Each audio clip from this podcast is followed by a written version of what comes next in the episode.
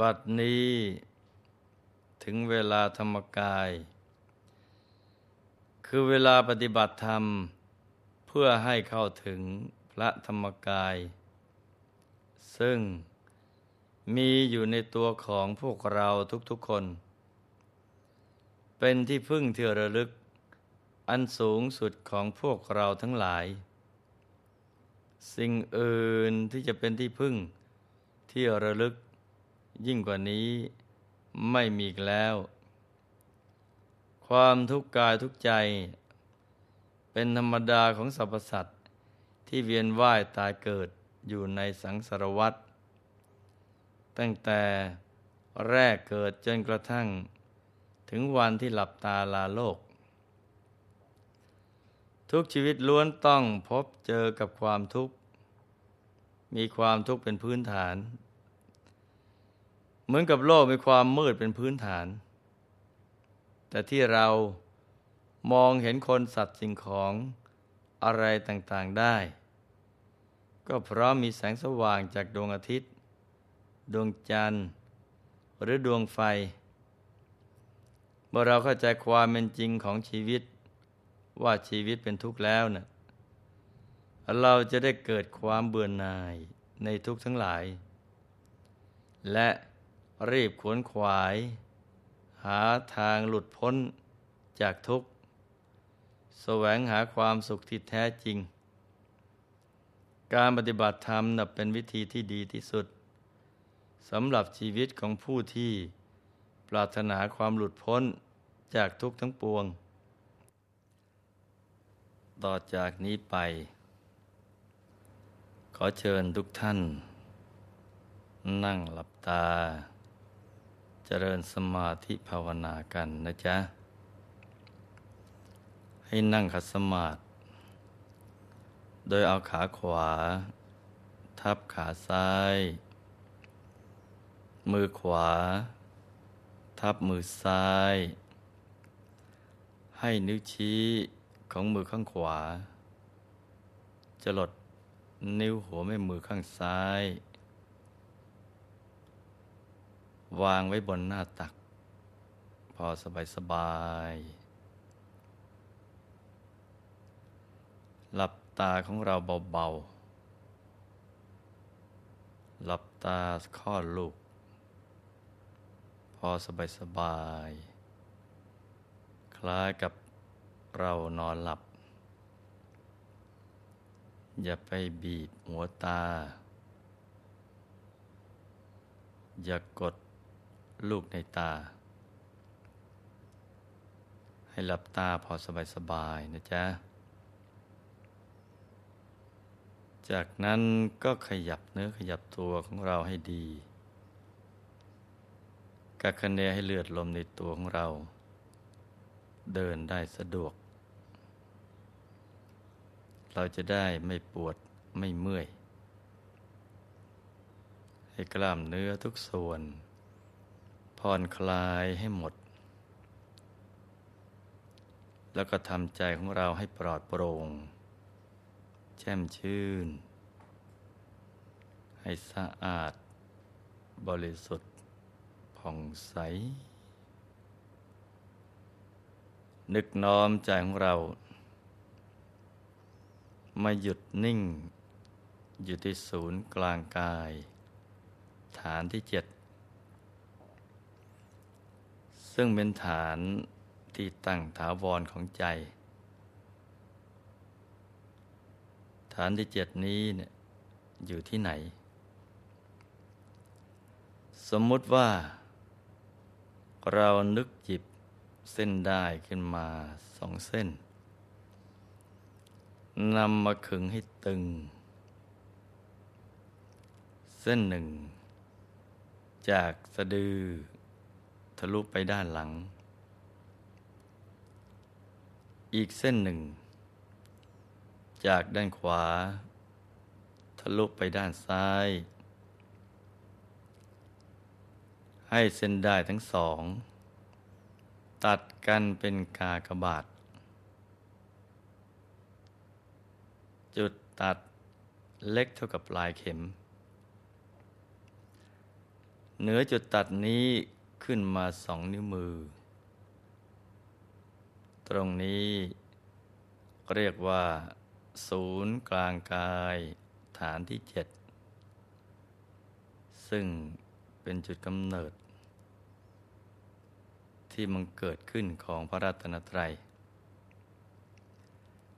ให้กำหนดบริกรรมนิมิตขึ้นมาในใจ เป็นดวงแก้ว กลมใสบริสุทธิ์ ประดุดเพชรลูก ที่เจรไนแล้ว ไม่มีขีดข่วน คล้ายขนแมว โตเท่ากับแก้วตาของเรากำหนดก็คือการนึก อย่างเบา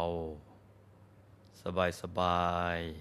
ๆ ใจเย็นๆ ว่าติดตรงศูนย์กลางกายฐานที่เจ็ดมีดวงแก้วใสบริสุทธิ์ ตั้งอยู่ที่ตรงนี้ พร้อมกับบริกรรมภาวนา ในใจว่า สัมมาอรหัง สัมมาอรหัง สัมมาอรัง โดยเสียงของคำภาวนา ดังออกมาจากจุดกึ่งกลางของดวงแก้ว ภาวนาอย่างนี้นะไปเรื่อย ๆ จนกว่า ใจจะหยุดนิ่ง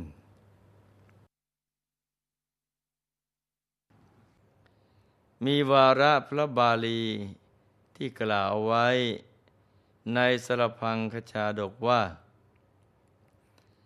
บุคคลอดทนต่อถ้อยคำของผู้ที่สูงกว่าได้ เพราะความกลัว อดทนต่อถ้อยคำของผู้เสมอกันได้ เพราะเหตุแห่งความแข่งดี ส่วนผู้ใด ในโลกนี้ อดทนต่อถ้อยคำของผู้ติดตามกว่าได้ สัตบุรุษทั้งหลายกล่าวว่า ความอดทนนั้นสูงสุด ความอดทนมาจากภาษาบาลีว่า ขันติ หมายถึงการรักษาปกติ ภาวะของตนเอาไว้ได้ ไม่ว่าจะถูกกระทบกระทั่ง ด้วยสิ่งอันไม่พึงปรารถนา ก็มีความมั่นคงหนักแน่นเหมือนแผ่นดิน โดยเฉพาะการเดินทางไกลนะไปสู่อายตนะนิพพาน ต้องอาศัยขันติธรรมนะเป็นตบะธรรมอย่างยิ่ง ต้องอดทนต่อถ้อยคำของผู้ที่ไม่เห็นด้วยกับเรา ซึ่งมียศตำแหน่งสูงกว่าเรา เสมอกับเรา และต่ำกว่าเราก็มี อุปสรรคที่เราจะต้องพบเจอ ในเส้นทางการสร้างบารมีนั้นมีมากมาย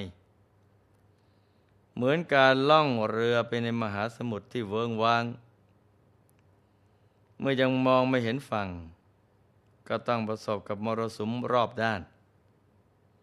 ที่พร้อมจะพัดผ่านคำมาสู่นาวาชีวิต จำเป็นจะต้องอาศัยความอดทน และกำลังใจที่สูงส่ง ถึงจะสามารถฝ่าฟันข้ามอุปสรรคไปสู่ฝั่งได้ โลกใบนี้ แม้บางครั้งดินอากาศฟ้าจะไม่เป็นใจ บางครั้งก็หนาวร้อนเกินไปบ้าง แต่ก็ให้รับรู้ รับทราบเอาไว้ว่า ที่นี่แหละ เป็นศูนย์กลางในการสั่งสม บุญบารมีได้ดีที่สุด ดังนั้น อย่าความหนาวร้อนนำมาเป็นข้อแม้ ข้ออ้าง ในการสั่งสมบุญกุศล ให้กับตัวเองนะจ๊ะหลวงพ่อมีตัวอย่างเกี่ยวกับพระมหาเถระ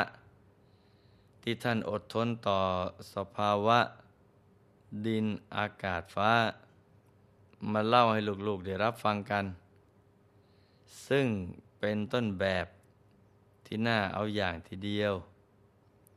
เพราะว่าท่านตั้งใจบำเพ็ญสมณธรรม แม้แดดจะร้อนเพียงไรก็ไม่ได้ใส่ใจ มุ่งมั่นทำใจให้หยุดนิ่ง อยู่ในกลางของกลางเรื่อยไป พระเถระ ผู้ทรงคุณธรรมรูปนี้ก็ชื่อว่า พระโรมสนาคเถระ มีลูกศิษย์ลูกหามากมาย และท่านก็รักในการบำเพ็ญภาวนามาก มีอยู่วันหนึ่ง ท่านทำสมาธิอยู่กลางแจ้ง แดดปิ้งเปรี้ยง เหงื่อไหลท่วมตัว พระลูกศิษย์ก็มานิมนต์ให้ท่าน เข้าไปนั่งในร่ม ซึ่งอากาศเย็นสบาย แต่ท่านบอกลูกศิษย์ด้วยถ้อยคำที่น่าทึ่งว่า ก็เพราะกลัวต่อความร้อนนั่นแหละ จึงไม่ลุกไปนั่งในที่ร่ม เนื่องจากท่านเคยตกนรก ได้รับความเร่าร้อนมาหลายภพหลายชาติ ท่านรู้ซึ้งถึงความร้อน ในอเวจีมหานรก ไม่อยากกลับไปทนทุกข์ทรมานอย่างนั้นอีก ส่วนอากาศร้อนรอบกายนี้ ร้อนไม่ถึงเศษเสี้ยวของความร้อนในมหานรก ว่าแล้วท่านก็ทำใจหยุดในหยุดนิ่งในนิ่งเรื่อยไป จนในที่สุด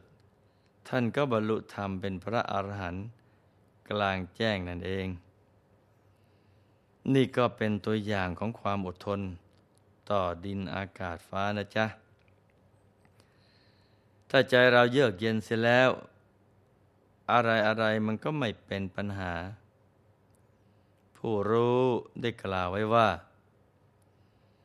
ในเวลาเกิดความลำบาก บุคคลใดเนี่ยอดทนความลำบากได้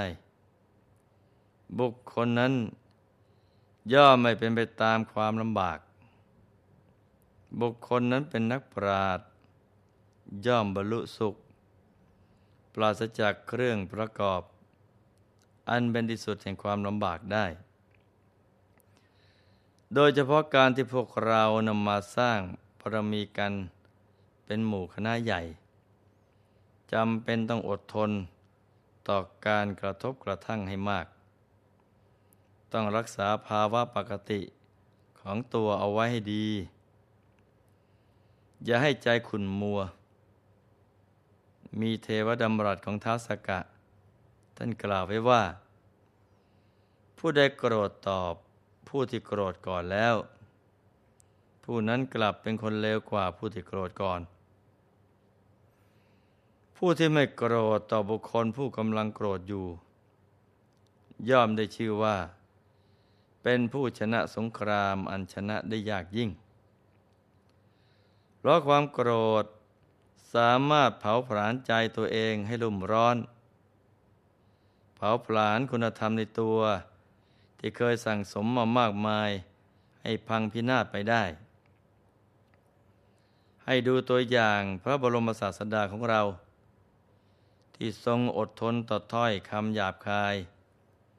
ของผู้ที่ไม่เลื่อมใสในพระรัตนตรัย เรื่องก็มีอยู่ว่า นางมาคันธิยา มีจิตอาฆาตต่อพระพุทธองค์ ที่ไม่ยอมรับนางเป็นภรรยา และยังกล่าวถึงโทษในสังขารของนางว่า เป็นของไม่งาม เต็มไปด้วยมูด คูด และกะลิสะ เมื่อนางได้เป็นมเหสีของพระเจ้าอุเทน จึงหาทางแก้แค้นโดยการจ้างคนไปตามด่าว่าพระพุทธองค์ พวกมิจฉาทิฏฐิผู้ไม่เลื่อมใสในพระรัตนตรยัย ได้ติดตามพระบรมศาสดา ผู้กำลังเสด็จเข้าไปภายในพระนคร แล้วชี้หน้าด่าบริพาทด้วยถ้อยคำหยาบคาย สมัยก่อนเขามีคำด่าอยู่สิบอย่างคือ ด่าว่า เจ้าเป็นโจร เจ้าเป็นคนพาลเจ้าเป็นคนหลง เจ้าเป็นอูด เจ้าเป็นโค เจ้าเป็นลา เจ้าเป็นสัตว์นรก เจ้าเป็นสัตว์เดรัจฉาน สุคติไม่มีสำหรับเจ้า ทุกขติเท่านั้นเป็นที่ไปของเจ้า พระอนนท์สดับคำนั้นแล้ว ได้กราบทูลพระบรมศาสดาว่า ข้าแต่พระองค์ผู้เจริญ ชาวนครพากันด่าพากันบริภาพพระองค์พร้อมด้วยหมู่สงฆ์เราทั้งหลายไปจากพระนครนี้เถิดพระเจ้าค่ะ พระบรมศาสดาตรัสถามว่าจะไปไหนล่ะอานนท์ไปนครอื่นพระเจ้าค่ะ หากมนุษย์ในเมืองอื่น พากันด่าบริพาทแล้วเราจะไปที่ไหนต่ออนนท์ไปเมืองอื่นต่อพระเจ้าค่ะ พระบรมศาสดาทรงห้ามว่า อานนท์การทำอย่างนั้นน่ะไม่ควร อธิกรณ์เกิดขึ้นในที่ใด ก็ควรดับอธิกรณ์ในที่นั้น เมื่ออธิกรณ์สงบจึงสมควรไปเมืองอื่น ดูก่อนอนนท์เราตถาคต เป็นเช่นกับช้างที่เข้าสู่สงคราม การอดทนต่อลูกศรที่แล่นมาจากทิศทั้งสี่ เป็นภาระของช้างที่เข้าสู่สงคราม ฉันใด ชื่อว่าการอดทน ต่อถ้อยคำที่ชนผู้ทุศีลกล่าวแล้ว เป็นภาระของเรา นี่ก็เป็นตัวอย่างที่พระบรมศาสดาของเราทรงประสบด้วยพระองค์เองนะจ๊ะ เพียงเจ็ดวันเท่านั้น ผู้ที่มาตามด่าว่าปริภาพพระองค์ก็เลิกหมด แล้วก็เปลี่ยนมาฟังธรรม จนสำเร็จเป็นประโสดาบันกันมากมาย นี่ก็เพราะสายความอดทนและมหากรุณา อันหาประมาณมิได้ของพระพุทธองค์ทำให้พุทธศาสนาจเจริญรุ่งเรืองมาได้จนถึงทุกวันนี้ โบราณท่านกล่าวไว้ว่า ให้ทำตาเหมือนตาไม้ไผ่ ให้ทำใจเหมือนแผ่นดิน ได้ยินเรื่องราวอะไร ก็ให้ทำหูมันหูกระทะทำตัวเองก็ให้เหมือนผ้าเช็ดเท้า ตาไม้ไผ่นะไม่มีความรู้สึกอะไร ใครเดินผ่านไปผ่านมามันก็เฉย เห็นสักแต่ว่าเห็น ไม่ยินดียินร้ายอะไร แล้วก็ทำใจให้หนักแน่นเหมือนแผ่นดิน ไม่ว่าจะโดนเหยียบ โดนย่ำสักกี่เท้าก็ตาม แผ่นดินก็ไม่ได้ไปเดือดเนื้อร้อนใจอะไรเลย ยังคงสงบนิ่งเฉย ดังนั้น เราต้องรักษาใจให้เป็นกลางกลางอย่าได้ไปยินดียินร้ายอะไรท่านสอนให้ทำหูเหมือนหูกระทะ ประโยชน์ของหูกระทะก็คือ เอาไว้แขวน หรือเอาไว้หิ้ว บางเรื่องเราเอาหูงเราไปฟัง พอฟังเสร็จก็ไม่สบายใจ เรื่องไหนที่ไม่ควรฟังก็อย่าไปฟังนะลูกนะ ให้เอาอย่างหูกระทะนั่นแหละ ตัวของเราท่านสอนให้อดทน เหมือนผ้าเช็ดเท้า ไม่ว่าจะสกปรกเลอะเทอะขนาดไหนผ้าเช็ดเท้าก็ไม่เคยบ่นเลย ทำหน้าที่ชำระความสะอาด ให้กับทุกผู้คนด้วยความอดทน วิธีที่จะฝึกความอดทนให้ยิ่งขึ้นไป ที่เยี่ยมที่สุดก็คือ การฝึกสมาธิให้มากๆ เพราะขันติคือความอดทน เป็นตบะธรรมอย่างยิ่ง เมื่อมีความอดทน สมาธิก็จะเกิด ขันติจะหนักแน่นได้ ต้องมีสมาธิรองรับ สมาธิจะก้าวหน้าได้ ก็ต้องมีขันติธรรมอย่างสม่ำเสมอ อุปมาถ้ามือซ้ายเหมือนขันติ สมาธิก็เหมือนมือขวา ถ้าเราจะล้างมือล้างข้างเดียวก็ไม่สะอาด ต้องช่วยกันทั้งสองมือ การชำระใจสะอาดก็ต้องอาศัยคุณธรรมทั้งสองอย่าง อย่างนี้ด้วยกัน และต้องอดทนต่อกิเลสเย้ายวนใจ ที่ทำให้หลงไปเกาะติด อยู่ในบ่วงแห่งมารคือเบญจากามคุณห้าที่ทำให้ใจของเราเหินห่างจากทางของพระนิพพาน ดังนั้นให้ลูกทุกๆคน มันสวดมนต์ภาวนาชำระใจให้สะอาด บริสุทธิ์อยู่เสมอ กิเลสอาสวะก็จะได้ไม่มา มีอิทธิพลเหนือชีวิตจิตใจของเรา เราจะเป็นผู้ชนะตลอดไปทุกภพทุกชาติ เพราะดำรงตนอยู่บนความไม่ประมาทนะจ๊ะ ในที่สุดนี้ หลวงพ่อขอมนวยพร ให้ลูกทุกคน ได้เข้าถึงความสุขที่แท้จริง และความเต็มเปี่ยมของชีวิต ให้ประสบความสำเร็จในชีวิต ในธุรกิจการงานและสิ่งที่พึงปรารถนา ให้เข้าถึงฐานะแห่งความเป็นมหาเศรษฐีผู้ใจบุญคำจุนพระพุทธศาสนา ให้มีสุขภาพพรรณนามัย สมบูรณ์ แข็งแรง มีอายุขายยืนยาว